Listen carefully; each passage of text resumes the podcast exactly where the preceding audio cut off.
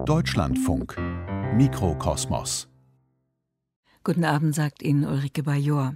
In der letzten Folge unserer Reihe Kultur postkolonial fragt sich Anna Seibt, wie Rassismus vor, auf und hinter der Theaterbühne bearbeitet und schließlich verhindert werden kann. Dafür hat sie das Theaterfestival Lessing Tage des Thalia Theaters in Hamburg besucht. Dort gab es unter anderem den Schwerpunkt Decolonize. Anna Seibt wollte wissen, wie gut das Dekolonisieren im Theater klappt. Im Anschluss hat sie gesprochen mit Julia Wissert.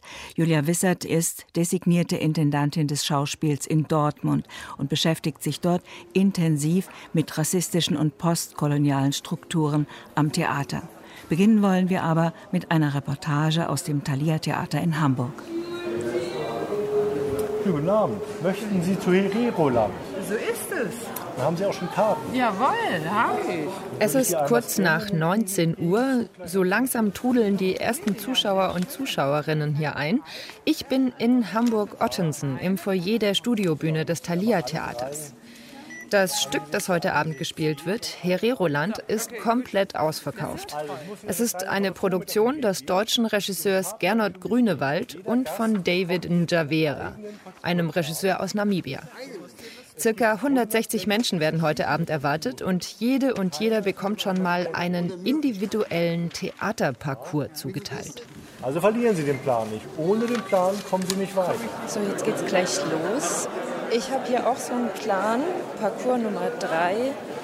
Erstens Mitte, zweitens Waterberg innen, drittens Zelt, viertens Mitte und so weiter und so fort bis zur 15.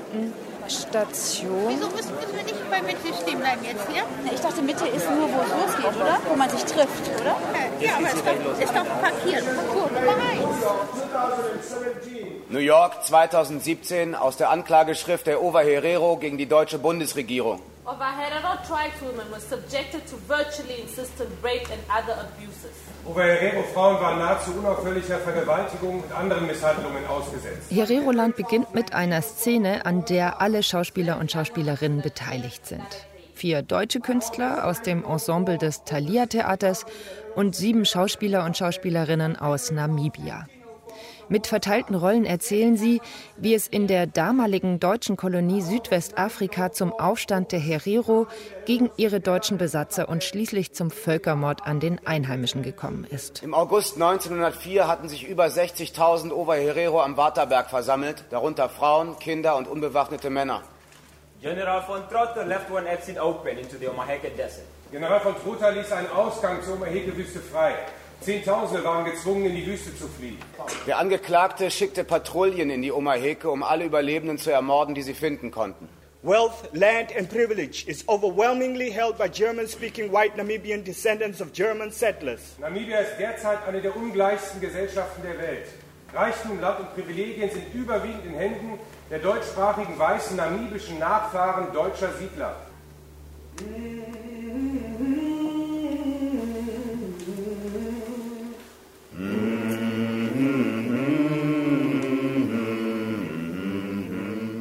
Das Horn ertönt und jetzt wuseln alle Zuschauer durcheinander, um ihre Stationen rechtzeitig zu finden.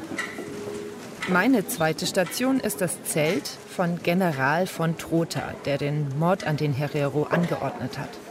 An den Innenwänden des Zelts stehen Holzboxen, auf die wir uns gerade gesetzt haben, und in der Mitte ist ein Holztisch.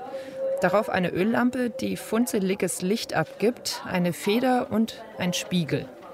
Auf dem Boden liegen viele Papiere und eine dunkelgrüne Uniform. Und jetzt betritt einer der Schauspieler das Zelt. Dieser Aufstand ist und bleibt der Anfang eines Rassenkampfes. Der Schauspieler wühlt in den Zetteln auf dem Boden. Er hat dunkle Haut, trägt einen dicken Ring um den Hals und einen Lederschurz um die Hüften. Ansonsten ist er nackt. Wir anderen, wir sitzen um ihn herum und schauen zu. Wenn das nicht möglich ist, aus dem Lande gewiesen wird. Jetzt läuft er ganz nahe an uns vorbei. Ich rieche Schweiß und Leder. Ich glaube, er fordert uns auf, mitzuklatschen, aber so richtig trauen tut sich keiner. Gezeichnet von Trotha. please. Join me to the table, please, everyone. Der Mann hat eine altertümliche Landkarte auf dem Tisch ausgebreitet und fordert uns auf, näher zu kommen. This is the Namibian map. Er erklärt uns, dass das Land, das der gesamten Volksgruppe der Herero zustand, gerade mal so groß war wie das Land, das einer deutschstämmigen Farmerfamilie gehört hat. This is the farmland. That's our life in Namibia. Eindrucksvoll, eindrucksvoll, eindrucksvoll, muss schon sagen, sehr, sehr. Kommt es ein bisschen also Emotion auf, muss schon sagen. Irgendwo also neben dem Kopf ist auch der Bauch dabei. Das war einer der Zuschauer, der sich kurz zu mir umgedreht hat. Viele Stationen später, ich bin jetzt beim Friseursalon angekommen. Das ist eine Wellblechhütte, die hier in der Studiobühne aufgebaut worden ist und zu der ein paar Holzstufen hinaufführen. Innen drin ist es sehr eng. Ein Stuhl, ein Spiegel, ein paar Kämme und eine Schere liegen auf einem schmalen Tisch.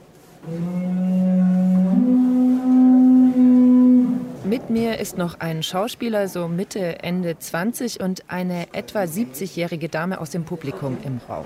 Do you mind if I brush your hair? Es ist eine beklemmende, klaustrophobische Situation hier drin. Der junge schwarze Mann kämmt der alten weißen Dame die Haare. Und dann sagt er unvermittelt.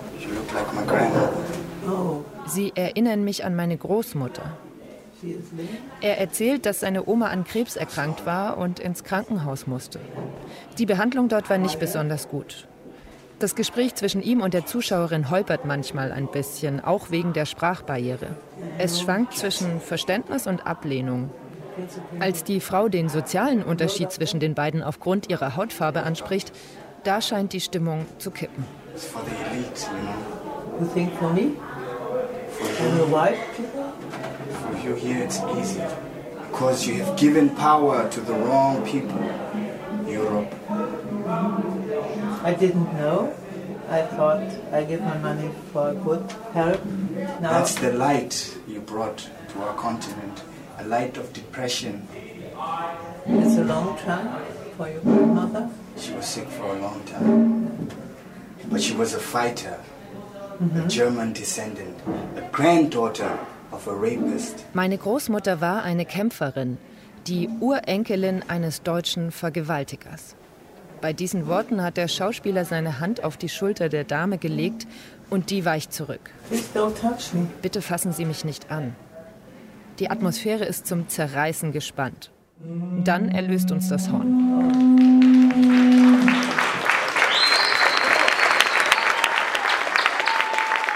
Nach guten zwei Stunden ist das Stück Herero-Land vorbei. Die Erleichterung ist vielen ins Gesicht geschrieben. Mich lässt die Szene im Friseurladen nicht los. Ich muss unbedingt noch mal mit den beiden sprechen.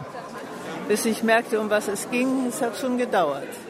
Aber dann dieses mich bedienen zu lassen von einem Schwarzen und dann fasst er mich auch noch so an, äh, dass ich dann sagte, nu rühr mich bloß nicht mehr an. Also er hat auch einmal mit der Haarbürste mir durchs sanft übers Haar, wo ich denke, na, mag auch nicht jeder haben, eine Bürste für alle oder. Ich hätte gerne echt mit ihm gesprochen. Dann war ich doch plötzlich auch ein Theatermensch, der mitgespielt hat.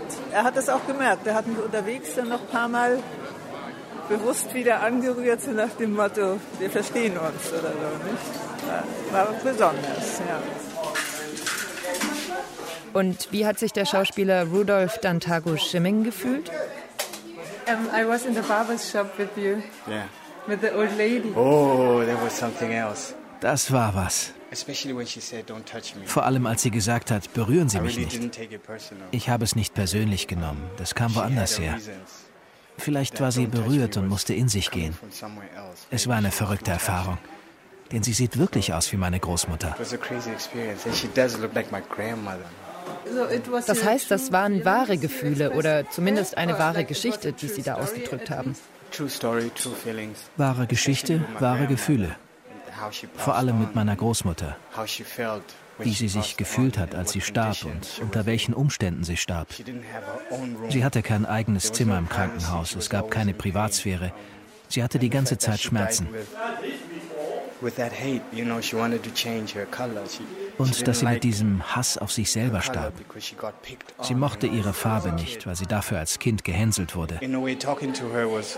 Also Mit dieser Dame zu sprechen hat die Erinnerungen an meine Großmutter geheilt und die Gefühle, die sie hinterlassen hat. Es hat mich gefreut, mit ihr zu sprechen.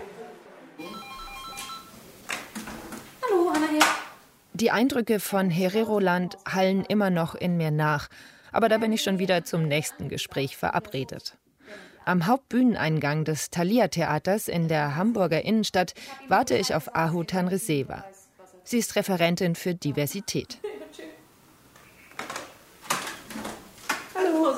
Seibt. Hallo, freut mich sehr. Danke, Hanna. Also meine Stelle wurde ja eingerichtet im Juni 2019 im Rahmen von 360 Grad. Das ist ein bundesweites Programm der Kulturstiftung des Bundes.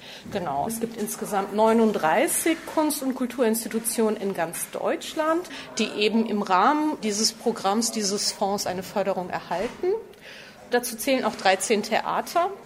Okay, aber das heißt, das Theater ist nicht selber auf die Idee gekommen, sie einzustellen, sondern es ist ein richtiges Programm, das aufgesetzt wurde, damit sich in den Theatern in Deutschland generell was ändert? Ja und nein, wie so oft im Leben. Natürlich, das Programm wurde von der Kulturstiftung des Bundes konzipiert, ins Leben gerufen. Das sind auch, äh, die stellen natürlich auch die Gelder, sowohl für die Personalstelle als auch Projektmittel. Und in 2019, als es dann ausgeschrieben wurde, hat sich das Thalia um die Förderung beworben. Wir sind also hier hinter der großen Hauptbühne des Thalia Theaters und Ahu Tanriseva, die schleust mich jetzt durch die Gänge, durch Türen, Fahrstühle hinauf und Treppen hinunter. Schon nach kurzer Zeit habe ich die Orientierung hier völlig verloren. Da sehen Sie auch schon quasi ein, ein nächstes äh, Resultat unserer gemeinsamen Arbeit, nämlich also eine Workshop-Reihe. Im Fahrstuhl. genau, im Fahrstuhl ein Aushang für eine Workshop äh, den wir für alle KollegInnen des Hauses anbieten. Titel Vielfalt am Thalia Theater, wo es eben in Form eines Eintagesworkshops mit einem externen Coach darum gehen soll, sich mit dem Thema Vielfalt auseinanderzusetzen. Was ist eigentlich mit Vielfalt gemeint? Diversity, was umfasst das? Was hat das mit mir und meiner Lebenswirklichkeit zu tun? Ähm, wieso ist es wichtig, auch in einem Theater über strukturelle Barrieren und Ausschlussmechanismen nachzudenken. Es basiert natürlich auch auf demografischen Entwicklungen. Das wäre vielleicht noch so ein Grund, warum eigentlich Diversität, wieso ist das so ein Thema. Also ganz konkret in Hamburg mein Stand äh, ist jetzt Dezember 2018. Da sind ungefähr äh, 1,8 Millionen Einwohner in der Stadtgesellschaft und knapp 650.000 davon haben einen sogenannten statistisch definierten Migrationshintergrund. Das sind schon 35 Prozent der Einwohner in Hamburgs. Da liegt es wirklich an uns im Sinne von Repräsentation, wirklich Vielfalt zu stärken und Vielfalt zu fördern. Beim Cappuccino in der Theaterkantine denken wir darüber nach, wie eine diverse Theaterpraxis in Zukunft wohl aussehen könnte. Also momentan ist es jetzt nicht irgendwie am Thalia-Theater so, sondern in den meisten Institutionen in Deutschland, dass man sich dann mit dem anderen oder ähm, also mit Menschen zum Beispiel aus Afrika meistens nur beschäftigt unter diesen Gesichtspunkten. Aber ist es vielleicht auch ein Ziel, diese Diversität gar nicht mehr so zum Thema machen zu müssen, auch auf der Bühne? Das Ziel wäre, glaube ich, Konstruktion wie ein Blick auf die anderen oder die Fremden in Anführungszeichen, sich genau damit kritisch auseinanderzusetzen und eben das zu dekonstruieren und klarzumachen, inwiefern äh, wir alle eben äh, ganz unterschiedliche Lebenswirklichkeiten haben und wieso manche dann als Norm gesehen werden und andere wiederum als etwas, das von dieser konstruierten Norm abweicht. Letztlich ist das Ziel, dass divers zu sein die Norm ist. Aber ich glaube, um an diesen Punkt zu gelangen, braucht es auch auf dem Weg dahin eine ehrliche Auseinandersetzung und einen ehrlichen Diskurs darüber, dass Menschen ganz konkret Diskriminierungserfahrungen machen, die auf bestimmten strukturellen Mechanismen, Prozessen, Geschichten beruhen. Also dafür muss man es auch benennen.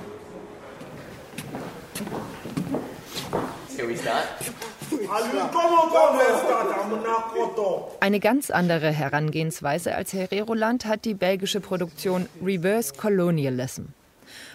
Um mir diese Produktion anzusehen und mit den Menschen ins Gespräch zu kommen, bin ich nochmal an die Studiobühne in Hamburg-Ottensen zurückgekehrt. Hier findet gerade die letzte Durchlaufprobe vor der Aufführung heute Abend statt. Ice cream here, ice cream here. You guys are special. Please do this after me. Back in Africa, after my school hours, I used to sell ice cream on the streets. Einer der Schauspieler, Latif Babatunde, steht ganz allein auf der fast leeren Bühne. Auf seinem Kopf balanciert er einen großen schwarzen Kasten aus Holz, der später zum Stehpult umfunktioniert werden soll. Er erzählt von seinem Leben in Nigeria, als er nach der Schule stundenlang Eiscreme verkauft hat. Latif sagt zum imaginierten Publikum, ihr würdet niemals erfolgreich Eis verkaufen in den Straßen von Lagos. Ihr könnt euch niemals in meine Lage versetzen. You can never put yourself in my shoe. Okay, aufstehen, bitte aufstehen. Stand up. Alle Schauspieler stehen jetzt auf der Bühne.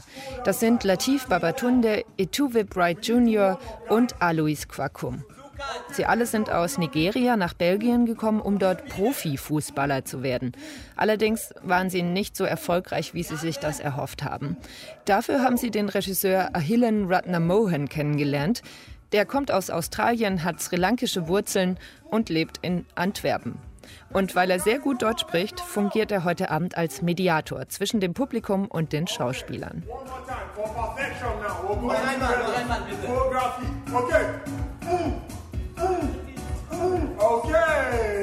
Die lasse ich jetzt erstmal weiter proben und gehe zusammen mit Nora Hertlein vor die Tür. Sie ist eine der Kuratorinnen des Theaterfestivals und hat die Inszenierung Reverse Colonialism ans Thalia Theater eingeladen. Ich interessiere mich einerseits dafür, was auf den Bühnen passiert, aber auch, wie es quasi hinter der Bühne verhandelt wird. Ist das für Sie auch ein Thema jetzt? Also natürlich, die erste Aufgabe ist mal ein interessantes Programm zu äh, erstellen für das Publikum und dann eben auch durch Nachgespräche und Einführungen und so weiter einen Dialog aufzumachen oder mehr Hintergrundinformation fürs Publikum anzubieten. Aber natürlich, wenn man sich mit diesem Thema beschäftigt, wirft es auch einen Schatten in die eigene Institution. Und wenn man versucht, irgendwie aufrichtig zu bleiben, muss man auch den Blick nach innen richten, auf jeden Fall. Also in Herero-Land war es so, dass die, die Schwarzen spielen die Schwarzen aus Namibia, die Weißen spielen die Weißen in Namibia. Hier spielen die Schauspieler teilweise sich selbst. Ich habe mich gefragt, dieser Ansatz, dieses Reproduzieren einer Wirklichkeit, ist ja der richtige Ansatz, um sich damit auseinanderzusetzen, weil er ja auch ähm, bestehende Strukturen wieder auf die Bühne bringt, also auch bestehende rassistische Strukturen wieder auf die Bühne bringt. Bei Hereroland ist es ja tatsächlich ein dokumentarisches Interesse. Und da finde ich das sehr richtig und angebracht, sozusagen durch die schauspielerische Darstellung eine größere Empathie entwickeln zu können und da das Reenactment sozusagen zu nutzen, um eine Verbindung zu dieser Geschichte zu kriegen. Hier bei Reverse Colonialism ist es ganz anders, da die Performer einerseits eine Utopie herstellen. Sie sagen, sie wollen ein Land äh, errichten für europäische Afrikaner und afrikanische Europäer und die dann auch sehr fordernd auf der Bühne umsetzen wollen. Das heißt, hier wird eine Utopie gezeigt, die man sonst nicht sehr oft sieht, nämlich die selbstbewussten Immigranten aus Afrika, die auf der Bühne stehen und sagen, ich habe ein Recht, gut zu leben. Und diese Forderung in dieser Art von Selbstbewusstsein und auch konfrontativ mit dem Publikum, die sieht man sehr, sehr wenig. Now, we're going to talk about one of the cornerstones of, of this whole project, family, Familien, yeah? How do you see families evolving in New Africa? Die Durchlaufprobe nähert sich dem Ende des Stücks. Im Stück geht es darum, ein neues Land aufzubauen, in dem Menschen ein besseres Leben finden können, die in Europa aufgrund ihrer afrikanischen Herkunft oder ihrer familiären Wurzeln diskriminiert werden. From a family, you get a society. From a society, you get a nation zu verschiedenen Oberthemen wie dem Namen des Landes, der Lage des Landes oder eben auch der Familienpolitik propagieren zwei Schauspieler auf der Bühne jeweils zwei unterschiedliche Ansätze und das Publikum ist dann aufgefordert, zwischen den zwei Möglichkeiten abzustimmen. We will go back to our traditional way of life.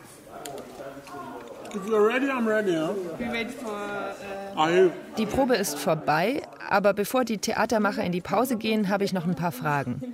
Der Regisseur Ahillen Ratnamohan und einer der Schauspieler Etuve Bright Jr., die stehen mir Rede und Antwort.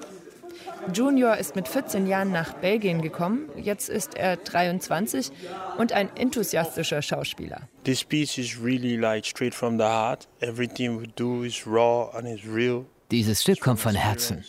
Alles, was wir sagen, ist echt und beruht auf unseren Erfahrungen. Als wir uns getroffen haben, waren alle unzufrieden. Ich habe mich darüber beschwert, wie ich beim Fußball behandelt werde. Mein Freund hat sich beklagt, dass er keinen Job hat, dass er in ein Büro kam und man ihn wegen seinem Akzent ausgelacht hat. He?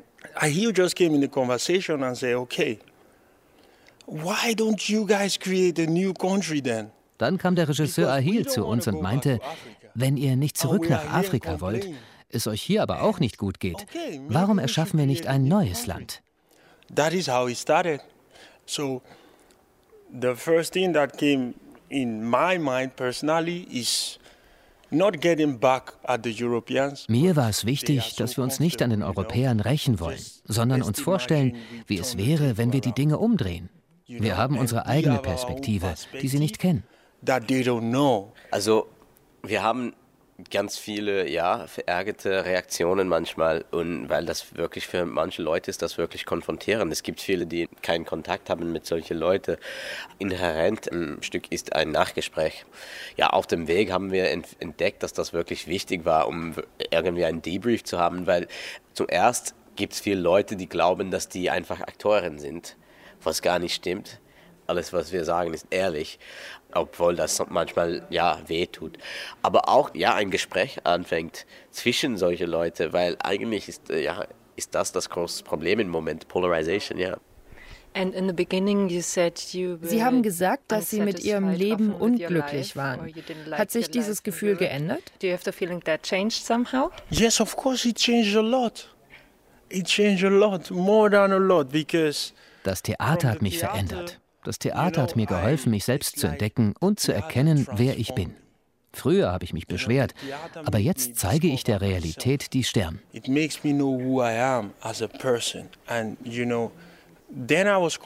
Ich stelle mich nicht nur hin und predige, sondern ich setze das, was ich predige, auch um.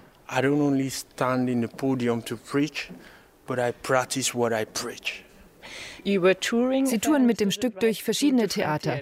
Haben Sie denn immer gute Erfahrungen gemacht? Das ist schon ein großes Thema für uns, weil wir haben dieses Stück sehr viel in, in, in Holland gespielt.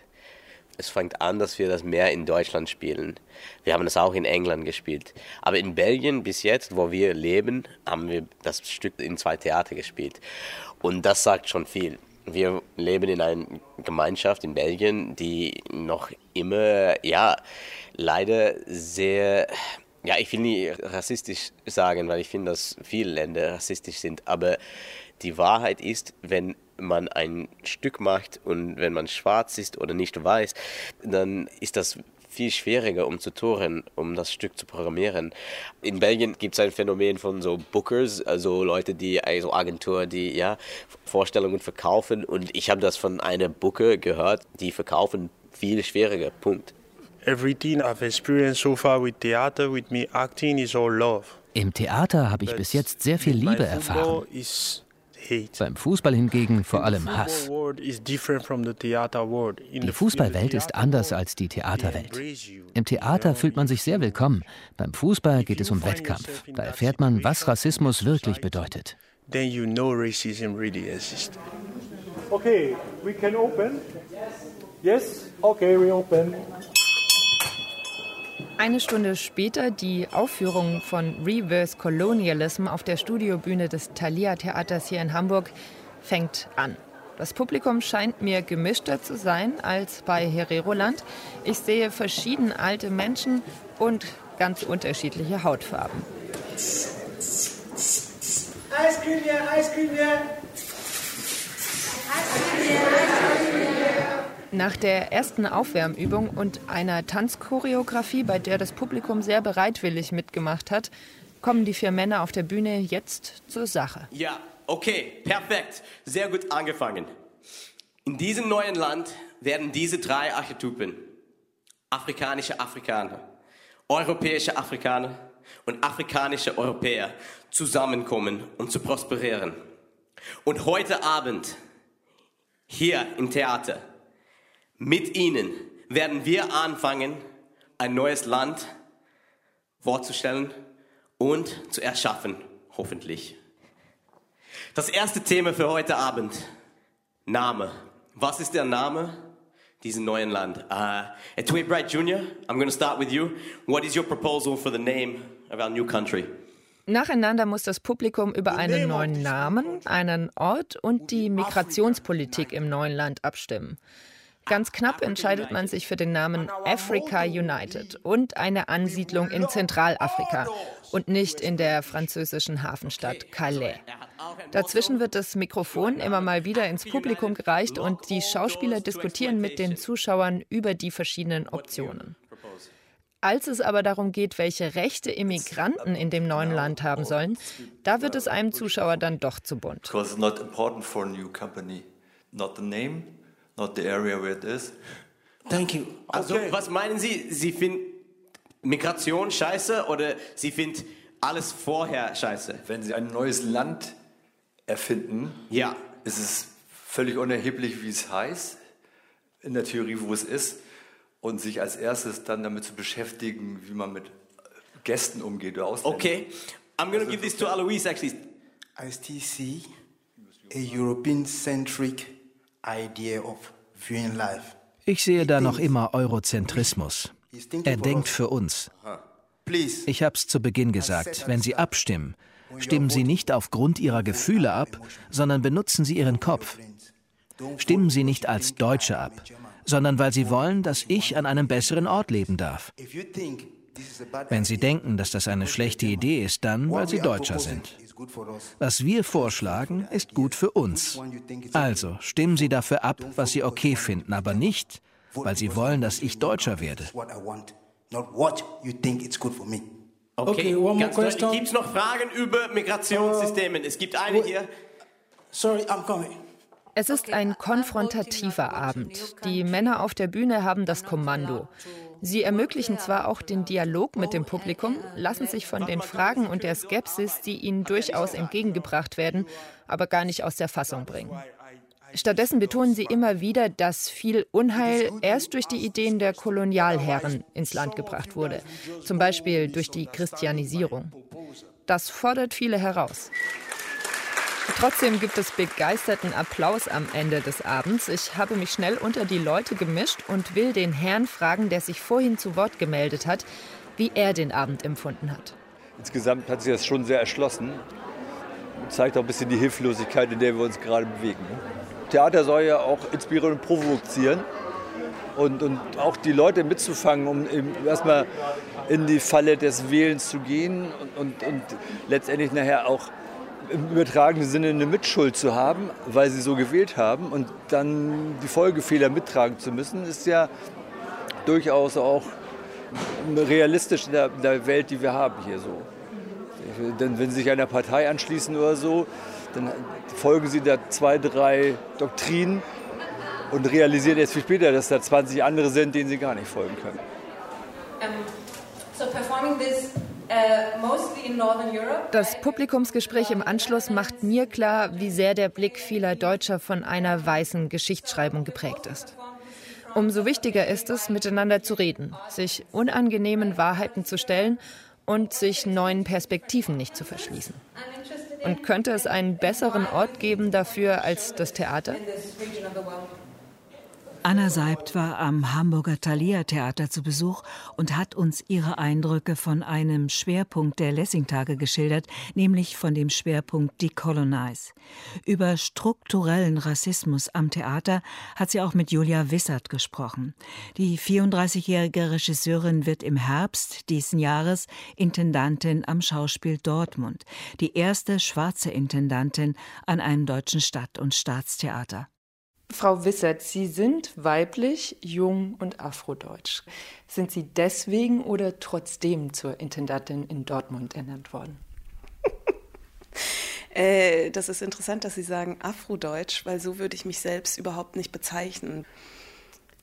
das ist, hat natürlich mit meiner Biografie zu tun, aber ich merke immer, wenn jemand sagt Afrodeutsch, macht sich eine neue Leerstelle für mich auf mit diesem Afro, weil da eine lange Geschichte natürlich dahinter ist und äh, eine sehr gewalttätige Geschichte auch. Und ich sehe mich immer als schwarze deutsche Person, also eine Person in der Diaspora. Und sie haben gefragt, ob ich deswegen oder trotzdem Intendantin geworden bin. Ich hoffe, dass der Grund, dass ich Intendantin geworden bin, erstmal mit meiner exzellenten Arbeit zu tun hat und nicht mit meiner identitären Positionierung. Nichtsdestotrotz ist es natürlich so, dass ähm, wenn man sich die deutsche Theaterlandschaft anguckt, sind das drei Merkmale, die vor allem in Führungspositionen eher selten zu finden sind. Da haben Sie recht, da wundere ich mich auch drüber, warum das eigentlich so ist. Vielleicht müsste ich da noch mal zu diesem trotzdem sagen, dass die Frage eher gestellt werden müsste an das System oder an die Struktur. Warum sind es so wenige äh, Frauen, Sternchen, äh, schwarze Personen, anders marginalisierte Personen, die in diese Positionen kommen? Was bedeutet das für uns als Theatermachende und wieso ist der Wunsch nach Repräsentation auf Leitungsebene innerhalb der Struktur vielleicht so gering? Und wieso ist auch die Sehnsucht von Personen, die das Potenzial, das Interesse und auch die Fähigkeiten hätten, diese Positionen einzunehmen, so gering, dass sie sagen, sie wollen in dieses System nicht reingehen? Für mich steht da erstmal eine Befragung der Strukturen am Anfang, bevor ich sage, äh, was ja oft gemacht wird, die wollen alle nicht kommen, wir finden keine Kräfte, wir finden keine Expertinnen, die diese Positionen einnehmen wollen. Im Interview mit dem Theaterblog Nachtkritik haben Sie unter anderem das Maxim Gorki Theater als Vorbild benannt. Unter Shermin Langhoff wird dort das sogenannte postmigrantische Theater gepflegt. Das Ensemble ist dadurch aufgefallen, dass es sehr divers ist. Ähm, und dem Theater wird oft vorgeworfen, dass das zu sehr im Mittelpunkt stünde. Also dass Menschen eingestellt worden wären wegen ihrer Herkunft, nicht wegen ihres Könnens, dass ähm, Stücke immer zwangsweise quasi diesen migrantischen Dreh bekommen. Was ist genau Ihr Vorbild daran und wie sehen Sie diese Kritik? Bei der Kritik denke ich mir, ist interessant zu gucken, wer kritisiert in diesem Moment. Und es ist ja interessant, dass ganz oft in Momenten kritisiert wird, wo Machtstrukturen aufgebrochen werden sollen und wo ein Kanon neu befragt wird. Und das natürlich auch bedeutet, dass der Blick auf eine bestimmte Gruppe sich verändert oder verschiebt und dadurch natürlich auch ähm, andere Körper auf Bühnen vorkommen und das eventuell dazu führen könnte, dass diejenigen, die sonst immer angesprochen werden im Theater, plötzlich merken, ach so, jetzt bin ich vielleicht gar nicht mehr nur gemeint, sondern vielleicht gibt es tatsächlich auch andere Menschen im Publikum, die sich wünschen würden, sich selbst auf der Bühne in Geschichten und in den Körpern, die auf der Bühne ähm, sind, repräsentiert zu sehen. Transformation tut weh, das ist nicht immer schön und da wird es immer Kritik geben, aber wenn wir uns nicht weiterentwickeln, dann wird das Theater irgendwann irrelevant werden, weil die Stadtgesellschaften, in denen wir arbeiten, die sind nicht homogen. Und da gibt es nicht das eine Publikum.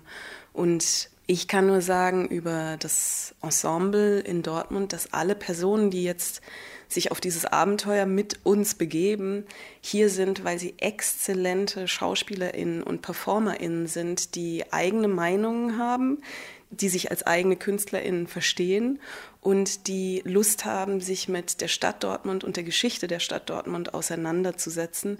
Und an diesem Punkt setzen wir im Grunde an. Wir sind gerade hier in diesem Moment, wo Dortmund sich als Stadt auf den Weg macht in eine noch ungewisse Zukunft. In Deutschland werden schwarze Menschen oder Menschen mit sogenanntem Migrationshintergrund oft als sie selbst quasi besetzt. Also sie erzählen ihre eigene Geschichte oder sie stehen für ein ganz bestimmtes Menschenbild, also oft die Armen, die Schutzbedürftigen, die Hilflosen. Selten werden solche Schauspieler als universelle Schauspieler besetzt, die erstmal alles spielen können. Meine Frage an Sie, wie lässt sich das ändern? Also ich denke da zum Beispiel auch an die Inszenierung 2017 von Anta Helena Recke, die Mittelreich, ein bayerisches Drama mit rein schwarzem Cast besetzt hat und damit ja schon auch sehr viel Kritik auf sich gezogen hat. Es lässt sich ändern, indem wir über Repräsentationen anders nachdenken. Wenn ich mit BPOC, also schwarzen, indigenen, People of Color arbeiten möchte, wenn ich die in meinem Ensemble haben möchte, dann muss ich auch dafür sorgen, dass sie Rollen bekommen, die sie als SchauspielerInnen haben wollen, sollen. Und da müssen wir uns, glaube ich, einfach immer wieder dazu zwingen, zu wissen, diese Personen sind als ExpertInnen ihres Handwerks da und nicht als ExpertInnen ihrer Biografien. Und bei der Kritik von Anta, da muss ich total schmunzeln, weil bei Anta Helena Reckes Arbeit habe ich mir eine Karte für 39 Euro geholt beim Theatertreffen und dachte, wow, ich bin so gespannt, die Arbeit zu sehen. Und dann habe ich die Arbeit gesehen und habe gemerkt, ach, die Arbeit ist ja gar nicht für mich gemacht. Weil für mich ist es ja nicht ungewöhnlich, jetzt 40 schwarze Menschen auf der Bühne zu sehen. Aber war das Irritierende an der Inszenierung nicht weniger, dass einige schwarze Menschen auf der Bühne stehen, sondern dass diese schwarzen Menschen Menschen darstellen, die in einem bayerischen Dorf leben? Total. Aber ich bin in einem badischen Dorf groß geworden. Deswegen ist immer noch dieser Schockeffekt, der stellt sich halt für mich nicht ein. Und so wie ich Anta verstanden habe, kommt auch Anta, glaube ich, aus einem bayerischen Dorf. Und natürlich als Künstlerin beschäftigt mich schon die Frage, für wen möchte ich eigentlich arbeiten? Möchte ich, dass meine Arbeit immer wieder die Aufgabe hat, so eine Art, ähm, wie soll ich sagen, Aufklärungsarbeit zu leisten, dass man immer wieder Arbeiten in den Raum stellt, die im Grunde das, was wir als normal verstehen, in Frage stellt? Oder möchte ich Arbeiten in den Raum stellen, die ästhetisch versuchen, irgendwo anders hinzukommen, die diese Normalität, die ich mir wünschen würde, wenn wir diesen Begriff noch benutzen wollen, einfach als Gesetz zieht und deswegen über was anderes sprechen möchte? Sie arbeiten auch im deutsch-namibischen Ensemble Kaleni, waren selber oft in Namibia. Meine Frage, was haben Sie dort gelernt, was Sie ans deutsche Theater übertragen können? Dass wir hier in Deutschland eine wahnsinnig gewaltvolle Art des Umgangs miteinander haben, dass wir als KünstlerInnen sehr, sehr hart und missgünstig miteinander sprechen und übereinanders Arbeiten sprechen. Und was ich in Namibia gelernt habe, ist mit großzügigen, liebevollen Augen auf die Arbeiten meiner KollegInnen zu blicken und einfach auch die KollegInnen, die es gerade gibt, zu promoten und ihre Arbeiten in meinem Möglichkeitsbereich sichtbar zu machen. Im letzten Jahr ist bekannt geworden, dass eine schwarze Schauspielerin am Berliner Kindertheater Parkaue von ihren Kollegen und einem Regisseur rassistisch angegangen worden sein soll. Ist das eine unglückliche Ausnahme oder ist es doch häufiger, als man so von dem nach außen hin weltoffenen und liberalen Theaterbetrieb denkt? Ich habe meine Diplomarbeit 2014 ähm, zur Frage von strukturellem Rassismus im Theater geschrieben. Und meine Forschungsfrage für mich war, kann ich es hinbekommen, einen Monolog aus vielen Erfahrungen zu schreiben? Also kann ich über die Form nachweisen, dass es ein strukturelles Problem ist, weil ich so viele Menschen finden werde, die genau dasselbe beschreiben, dass sie am Ende wie aus einer Stimme sprechen. Und das habe ich hinbekommen. Also es ist kein Problem, nicht nur schwarze KollegInnen zu finden, die über Erfahrungen mit Rassismus an Häusern im Stillen oft sprechen, aber uns allen ist klar, ich hoffe, uns allen ist klar, dass es ein strukturelles Problem ist. Das sind keine äh, subjektiven Einzelfälle von Personen, die dann jammern, was oft gesagt wird. Nur weil es jetzt erst rauskommt, heißt es nicht, dass es nicht schon immer da war der Kanon, mit dem wir umgehen, der hat eine lange, lange Tradition. Das sind Stücke, die teilweise 500 Jahre alt sind. Da kann man natürlich oft sagen, ja, der Zeitgeist war anders. Aber dann ist unsere Aufgabe zu befragen, wie werden diese Rollen heute auf einer Bühne repräsentiert? Weil die Stücke, die wir alle so lieben und mögen, und da sind ganz, ganz viele Dinge und die sind nicht nur rassistisch oder antisemitisch. Da sind auch viele Dinge einfach hochgradig sexistisch, wo wir heute einfach gucken müssen. Ich meine, das macht auch die Oper am Schauspiel Dortmund. Die gucken sehr genau, welche Rollen in der Oper, wo die Texte ja noch viel älter sind und auch das Umgehen mit diesen Texten viel komplexer ist, da ja noch ein musikalischer Text dazukommt. Wie kann man musikalischen und gesprochenen Text so aktualisieren oder so verändern, dass man über ein Publikum, ein komplexes, ein vielschichtiges, ein diverses, wie ja so oft gesagt wird, Publikum nachgedacht wird, dass auch alle erstmal ein schönes Erlebnis, ein inspirierendes Erlebnis im Theater haben können. Um noch mal kurz hinter den Kulissen zu bleiben, äh, Sie haben zusammen mit einer Juristin die Antirassismus-Klausel entworfen. Das ist eine Klausel, die Schauspieler in ihre Verträge mit aufnehmen können, mit den Theatern zusammen. Und die besagt, dass wenn sich der oder die Schauspielerin rassistisch beleidigt fühlt, sie darauf pochen kann, dass das Theater zum Beispiel Workshops für die Mitglieder anbietet oder sonstige Maßnahmen einleitet, um dafür mehr zu sensibilisieren. Eine Angst vieler Theater war, dass die Schauspieler und Schauspielerinnen ja selber sagen können, was rassistisch ist und sie dadurch natürlich auch einen gewissen Machtverlust erlangen. Können Sie das verstehen? Ehrlich gesagt, ich kann verstehen, dass wenn man immer gut geherrscht hat, dass es schwierig ist, so einen Moment zu erleben, wo andere Menschen Selbstermächtigung äh, einfordern oder sich selbst ermächtigen für mich ist nur diese, diese Position der Abwehr wahnsinnig schwer nachzuvollziehen. Oder ich stelle mir vor, eine gute Intendantin oder eine gute Form de, des Leaderships wäre, einen Organismus zu gestalten und den Raum zu halten für die Mitarbeitenden, dass die ihre Arbeit gut machen können. Und wenn KollegInnen auf mich zukämen und sagen würden, sie werden verletzt, sie erleben Gewalt, dann ist es mir doch ein, ein riesiges Bedürfnis, das irgendwie auszumerzen und ihnen auch einen Raum zu bieten, wo sie gut arbeiten können. Das heißt aber auch, Sie sehen die Gefahr nicht, dass das jemand ausnutzen könnte. Also man könnte es natürlich auch als Instrument verstehen, um unliebsame Kollegen zum Beispiel in ein schlechtes Licht zu rücken. Haben Sie mal mit Maya Alban Zapata gesprochen, was passiert ist, nachdem sie in der Presse plötzlich die eine schwarze Frau war, die einer Institution wie der Parkaue vorwirft, dass Rassismus dort passiert? Das bedeutet für sie, das ist die eine, die Probleme schafft. Das ist die eine, bei der man dann überlegt, wollen wir die ans Haus holen, weil wer weiß. Diese Schauspielerinnenkollegin hat einen riesigen Schritt gewagt, ihre Existenz aufs Spiel zu stellen und an die Öffentlichkeit zu treten und sich als Kollegin ja auch erstmal unliebsam in der Öffentlichkeit zu präsentieren. Welche Person würde sowas freizügig nutzen, um am Ende diejenige zu sein, die den Rassismus ans Haus bringt, in Anführungsstrichen? Es wird immer wieder gesagt, es kann ausgenutzt werden. Keine Person der Welt möchte so weit gehen müssen, in der Öffentlichkeit Gesicht zeigen zu müssen und am Ende vielleicht die Kritik zu ernten und keine Jobs mehr zu bekommen. Deswegen glaube ich, die Gefahr eines Missbrauchs ist eigentlich non-existent. In dem Buch Allianzen haben Sie geschrieben, dass die Beschäftigung, die mediale Beschäftigung, aber vielleicht auch die Beschäftigung am Theater mit dem deutschen Kolonialismus eine Art Hype ist. Haben Sie das Gefühl, der Hype ist jetzt bald wieder vorbei oder ist es doch vielleicht ein bisschen mehr? Ob es ein Hype ist oder nicht, wird sich, glaube ich, erst in 10, 15 Jahren zeigen. Wenn es eine nachhaltige Auseinandersetzung mit kolonialen Kontinuitäten und der Verstrickung des deutschsprachigen Theaters darin ist, dann muss es Konsequenzen in den Strukturen geben, weil sich Fragen von Repräsentation, von äh, Besetzung innerhalb der Strukturen einfach nicht vermeiden lassen. Deswegen müssten wir uns in zehn Jahren nochmal verabreden zu einem Gespräch und auf die deutsche Theaterlandschaft gucken und schauen, was hat sich verändert, wie sehen die Leitungsebenen aus, wie sehen die Dramaturgien aus, wie sehen die technischen Abteilungen aus. Und dann könnte man, glaube ich, sagen, okay, Hype oder kein Hype. Vielen Dank für das Gespräch. Sehr gerne. Anna Seibt sprach mit der Regisseurin und zukünftigen Dortmunder Schauspielintendantin Julia Wissert.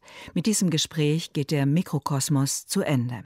Es sprachen Lars Schmidtke und Heiko Obermöller. Ton und Technik Daniel Dietmann. Moderation und Redaktion Ulrike Bajor. Produktion Deutschlandfunk 2020.